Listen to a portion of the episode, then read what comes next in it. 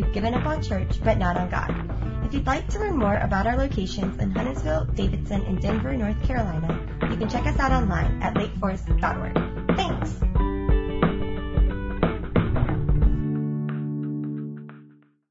Well, there are two kinds of people in this world. Don't you love a sermon that begins like that? Two kinds of people in this world. There are rule keepers and there are rule breakers, but I prefer to call them benders, rule benders, right? I, will let you guess which of those two I am, right? So, all right, so all the rule keepers in this world, right, yeah, you kind of, you know, you, you kind of keep things tight. Raise your hand, just own it. If you're a rule keeper, comment. Uh, okay, now the spouses, because it's always the other, isn't it, right? Right? There's the, the rule benders, right? Isn't that kind of just how it goes? It, it just kind of is, yeah. Two kinds of people in this world, rule, rule keepers and rule breakers. In fact, you can tell which type you are by how you respond to the 10 items or less line at Walmart, right? rule rule keepers i mean you look at that line and you're sure that if you have 11 if you have 10.5 items in your cart you're you're sure the lord himself is going to strike you dead with lightning right? I mean it's just that, that's what you think isn't it? Uh, rule rule benders rule, we like to think of that sign as a suggestion right? 10 items or less, which means, which means 10 items or there are less people in this line than that one over there, right? or, or maybe this one, 10, 10 items or I've got less time to spare than they do, or, or my favorite, which is probably really the truth, uh, 10 items or let's be honest, I've got less patience, right? This is kind of how we, we roll. Two, two kinds of people in this world. It's funny, uh, to, even though there are two different kinds, we all agree, actually, turns out, on something in our culture. In our society, uh, most people think that at the core of Christianity, that, that, what it really means to be a Christian, at the core of Christianity, is that you are, uh, that, excuse me, that Christianity is about keeping a list of rules. That's what most people in our culture think about Christianity. Did you know that? In fact, there was a study recently done by the Barna Group, and they asked these questions. And they, they, they asked folks, uh, you know, what, what is it that stands in your way of spiritual growth? And the number one answer that held people back when it came to spiritual growth. So they equated spiritual growth with trying to follow all the rules in the Bible. That, that's what they thought it was. And so, no wonder they also reported that they lacked any kind of motivation to actually grow spiritually, right? That's kind of interesting dilemma. But I think we all kind of know this uh, when it comes to this question. If I were to ask you the question, how is your spiritual life doing? What, what, what would come to your mind? How, how is your spiritual life doing? Most of us, when we hear that question, have some kind of list of things that we feel like we're supposed to be doing. Right? Well, I should be reading my Bible more. I should be praying more. I don't know. I should be going to church more. I should be sleeping less when I'm at church or whatever it is, right? You think you've got this list. And yet, there's also this part that says, you know, I'm not really sure that that's what the spiritual life is all about. Interestingly enough, uh, the Bible paints a fascinating picture about this. Paul, a guy named Paul, uh, who, by the way, was the premier rule keeper in his day. Paul, uh, Paul was the boss of rule keepers. In fact, Paul dedicated his life to tracking down and arresting rule breakers and throwing them in prison. That, that was kind of what Paul did, right? And Paul was going from city to city to city in the ancient Jerusalem world, uh, arresting Jews who were breaking the rules, or at least the rules he thought they were breaking, and throwing them in prison when all of a sudden Paul had an encounter with the risen Jesus. And this encounter that Paul had changed everything for him. He went from being the premier rule keeper to something else entirely. And we see this reflected in perhaps Paul's most famous letter, a letter that we have as a book of the Bible, known as the letter to the Romans. Maybe you've heard of the book of Romans. It's a letter that Paul wrote to the church in Rome. And right in the eighth chapter of this letter, Paul mentions something that is altogether different than simple rule following or rule keeping. He calls it life in the Spirit. Let me read these verses to you.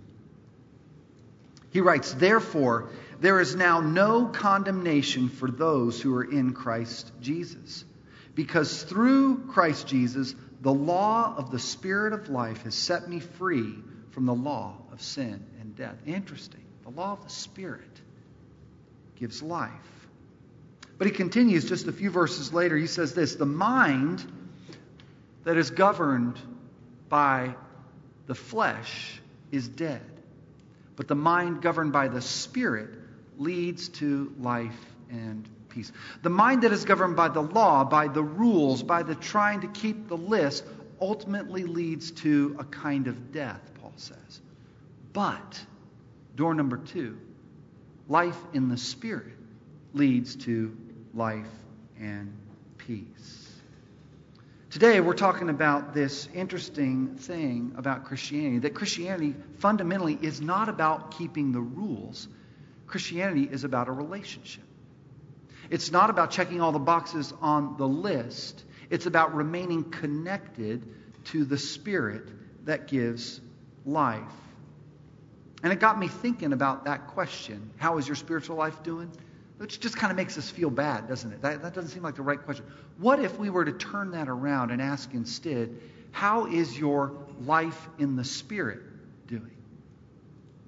Do you feel the sudden hopefulness? Do you feel the possibilities open with simply rearranging that question? That's what I want to look at with you guys today. We are in a series called The Third Person, which is really all about the Holy Spirit. The Holy Spirit is the third person of what Christians call the Trinity God the Father, God the Son, and God the Holy Spirit. Now, most of us are somewhat familiar with the first two characters. Like God the Father, yeah, we all have fathers, we kind of get that. God the Son, okay, some of us are sons, or we have sons, we kind of get that. God the Holy, what?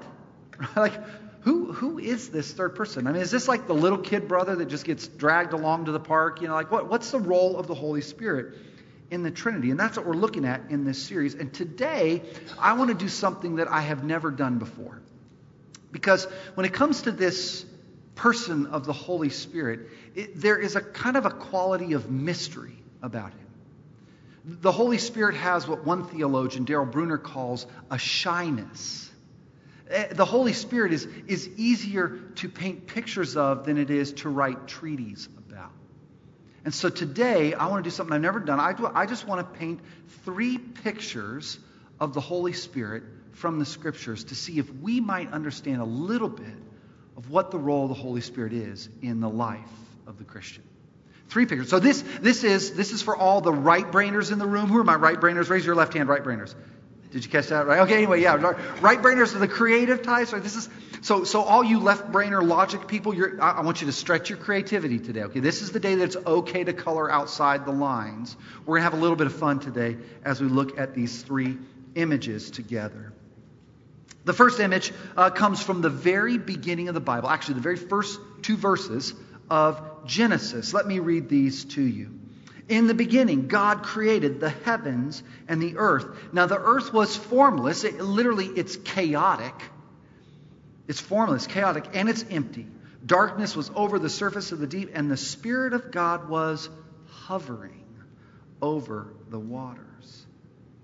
The first image that we get of the Spirit is of Spirit as hovering like wind over this dark, chaotic, formless, lifeless world that would soon become the universe. That's kind of strange, isn't it? In fact, the word that the Bible uses, that the ancient Hebrew writers used to describe this spirit, is the word ruach. Everybody say ruach. Okay, did you spit on the person in front of you? If you're saying it rightly, there's a little bit of phlegm that just kind of comes out, right? Ruach, that's it, you got it. Ruach. Now, what's fascinating about this word is ruach uh, really was a word that described, could be translated as spirit, it could be translated as wind, or it could be translated as breath. All of these having the same quality of energy about them. And so in the beginning, the picture we get is that there's this, this wind. God's Spirit is over this, and, and He's moving, and He's ready, and He's just poised like He's in the batter's box. It's almost His turn to step up to the plate, right? And he, when He steps up to the plate, man, creation is going to happen through that Spirit. Now think for a moment about wind. When was the last time you were in a good windstorm? Anybody remember being in a good windstorm lately? I remember one of my favorite windstorms was uh, when I took the family camping in the RV in the middle of the Mojave Desert. Because that's what you do when you're from California. We went to the Mojave Desert. It was great. We were out there and we pulled in this campground. and there is nobody else there, which is perfect, right? We got the whole place to ourselves, not one other camper. It was great. And then later that evening, I learned why nobody else was there. there were wind advisories, wind warnings for that night for wind gusts of 40 and 50 miles per hour. I had never experienced wind like that in my life. So, middle of the night, picture this. We're in the RV, you know, and anyway, so we're in the RV and the wind starts gushing over us. And the RV, I mean, y'all, it's like, it's rattling, right? Like, I feel like its bones are about to break. It's just going to like come apart.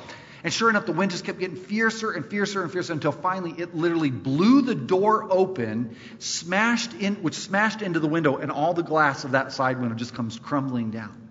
It was epic. It was awesome, right? So then, so we're in the RV, wind's blowing, glasses out, and so we're like, well, what do we do? Well, let's go outside and play in the wind, right? So we all run outside, and I did what any of y'all would do. I climbed up on top of the RV.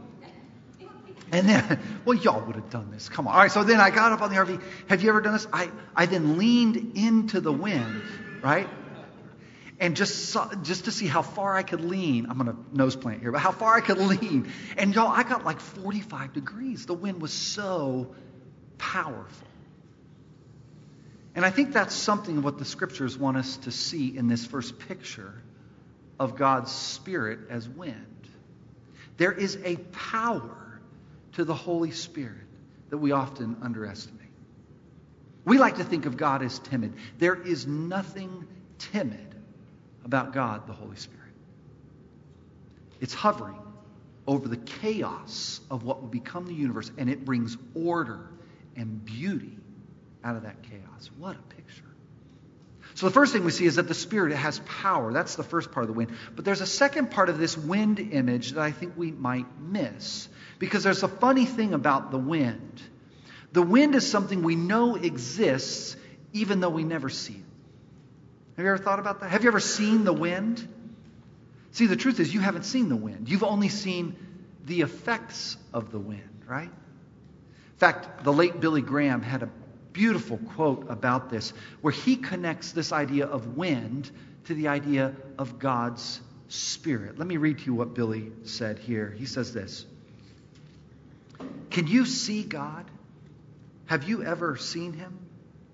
I've never seen the wind I've seen the effects of the wind, but I've never seen the wind. There's a mystery to it. Something about this idea of wind and God's Spirit that it exists even though it is not plainly visible to us. Jesus describes it this way to a rule follower in John's gospel named Nicodemus. He says, The wind blows wherever it pleases you hear its sound, but you cannot tell where it comes from or where it is going. So it is with everyone born of the Spirit. And as I read those quotes this week, both Billy's and Jesus, I couldn't help but think about this idea that God's Spirit is often at work right in our midst, even when we can't see Him, right? You can't see the wind, but you know it. You see it by its effects. And it reminded me of this beautiful scene, almost a kind of meditation from Sam Mendes's film, American Beauty. Take a look at this.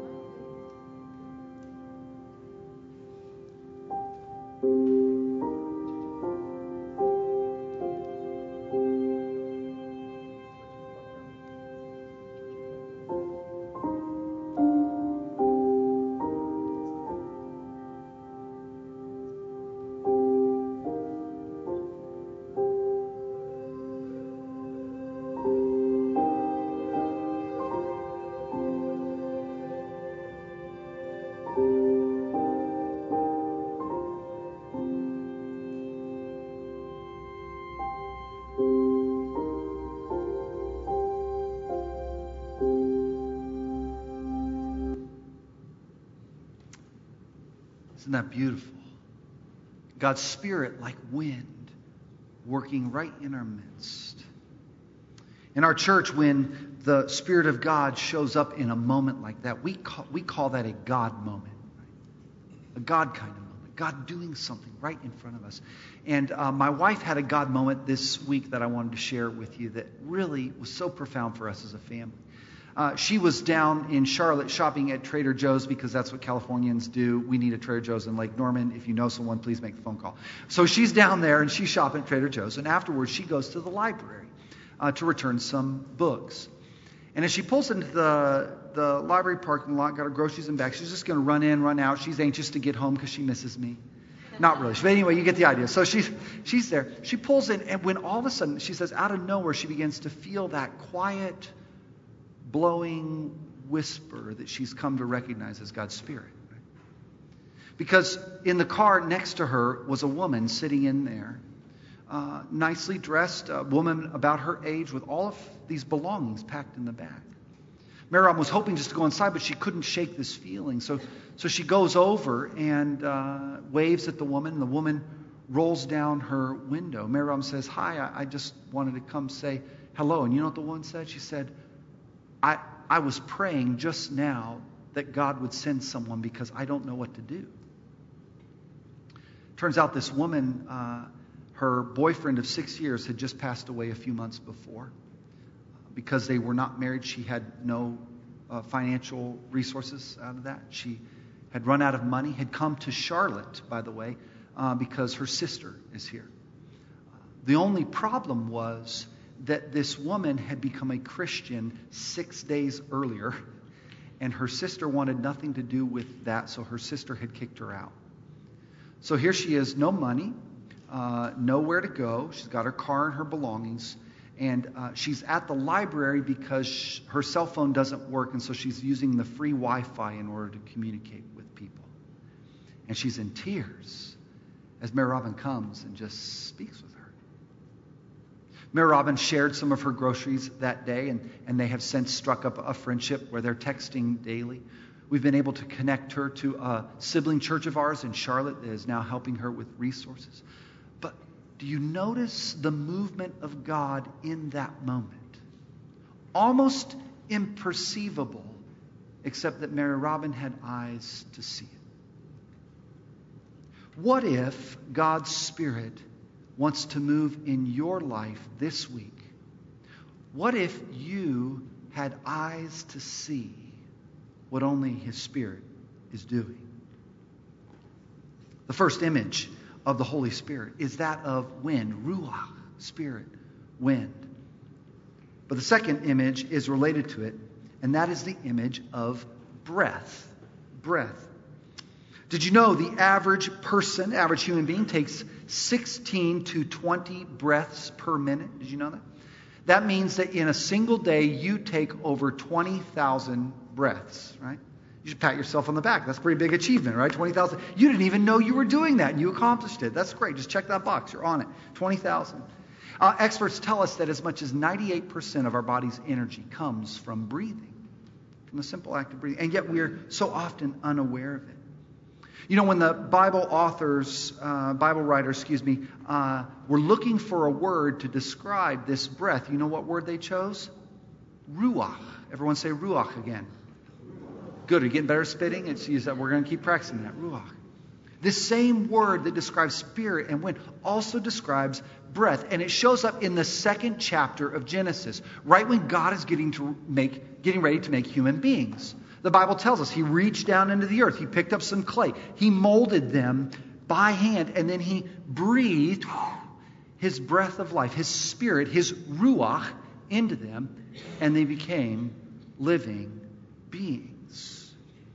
The Spirit of God, the Bible says, is like breath. Job puts it this way in chapter 33. He writes, The Spirit of God has made me and the breath of the Almighty gives me life. In other words, the very thing that makes us living beings is the breath of God's Spirit inside of us. We are born and we breathe. Right before we die, we take our last breath. It is God's Spirit that sustains us, the scriptures say. Now, it's not just human beings that are sustained by this breath, though, by the way every living creature raccoons, donkeys, frogs, what else?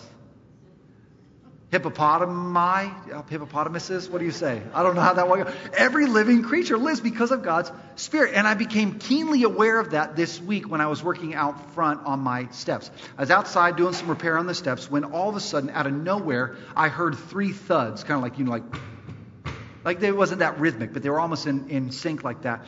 And I looked around, like, where did that noise come from? And I realized there was a nest up in the eaves, and a mama bird had just pushed her baby birds out of the nest. It's like spring was sprunging like right all around me. It was awesome, right?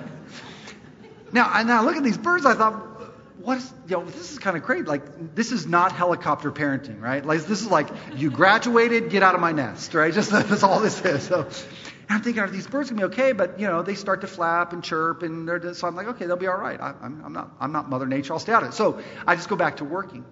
But apparently, I wasn't the only one who heard the thud because about 60 seconds later, one of our cats came over. And this cat gets one of these baby birds in its jaws and it runs away with this baby bird. And what you might not know is that in Hebrew, the word for cat and the word for Satan is the same word.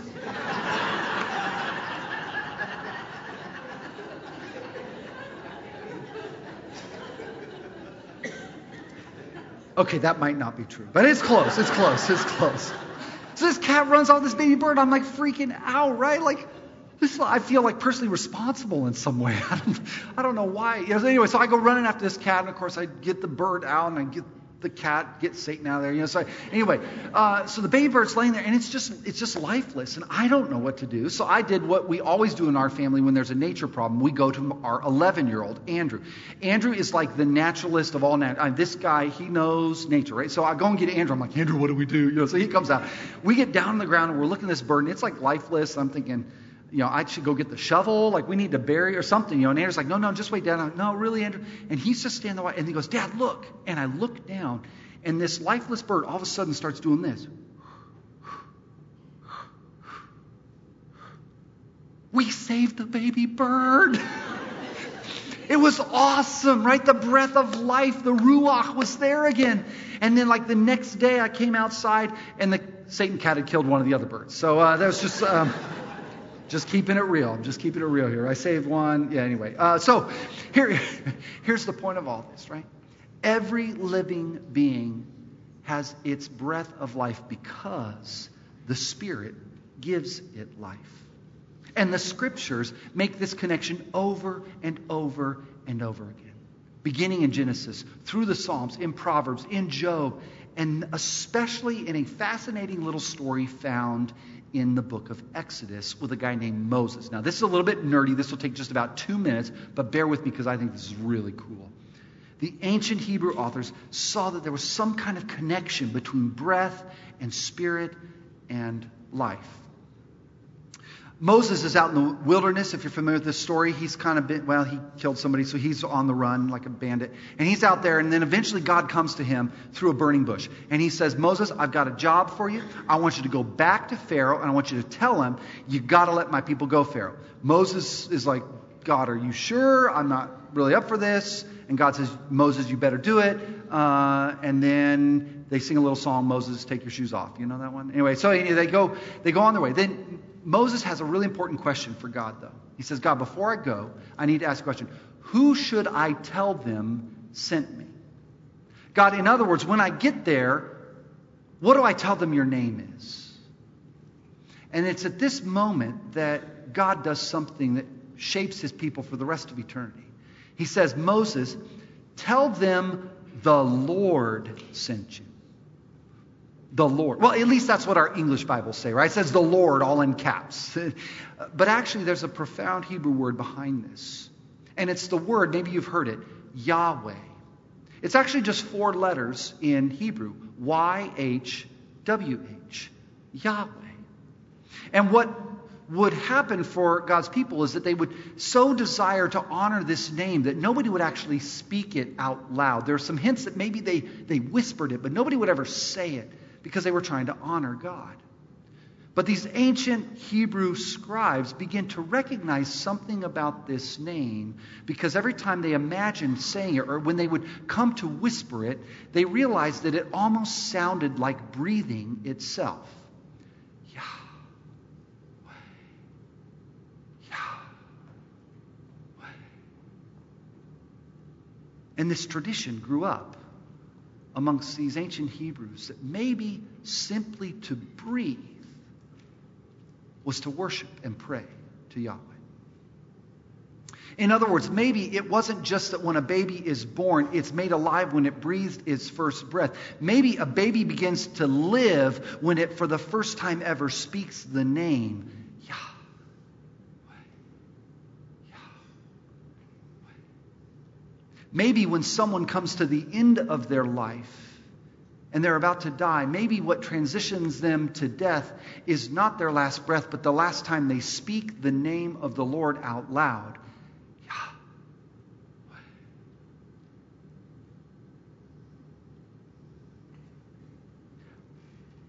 I found great comfort in this idea that even when I am simply breathing, I might be praying uh, many of you will know this. I've shared this openly from the pulpit many times, but anxiety is something I have dealt with in seasons from the earliest days I can remember.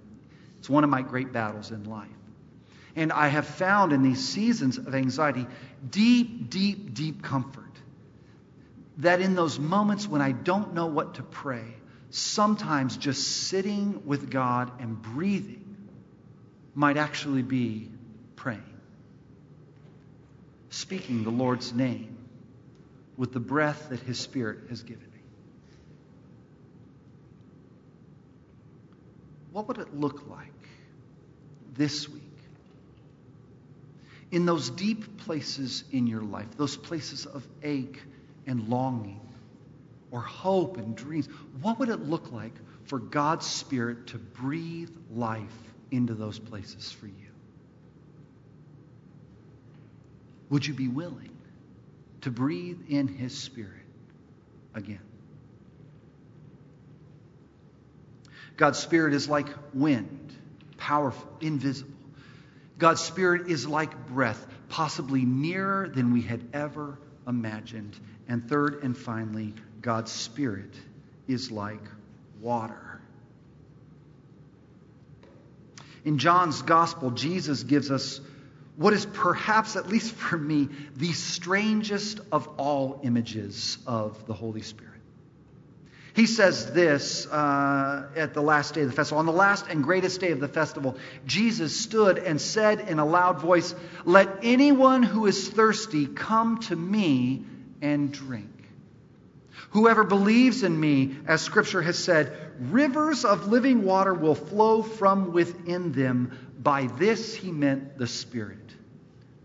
Wait, what, Jesus? Rivers of living water? You know what this actually says in original language? Rivers of living water will flow out of your belly. Like your belly button goes pop, and here comes water, right? That's the image, which always makes me think of this girl on the streets of Chicago or New York. I can't remember where it is. Isn't that just great? Look at the joy in that face. Rivers of living water, right? I love her friend in the background. Like, I have no idea what this girl's doing. See, this image is strange, but I think it's supposed to be.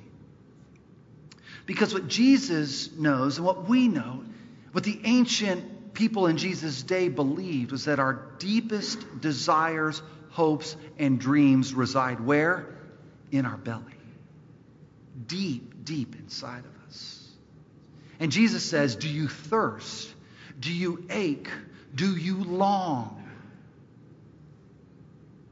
Believe in me, and my spirit will come, and it will fill you to the point of overflowing that your belly button will go pop.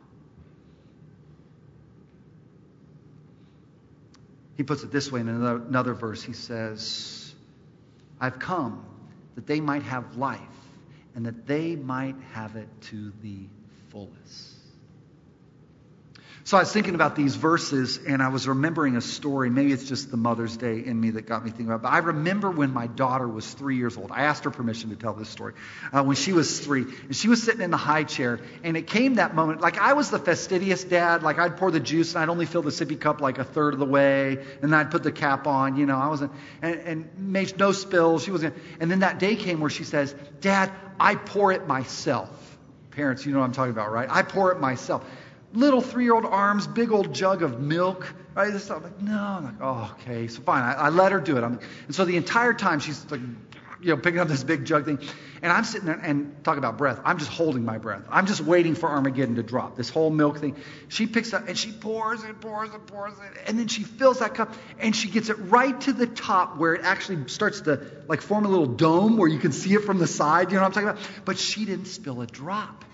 And she puts the big jug thing down. And I'm like, I, I, don't I can't contain myself. Like, Zoe, that's awesome. And she feels my energy, so she grabs the cup and goes, Yay! and there's milk everywhere, right?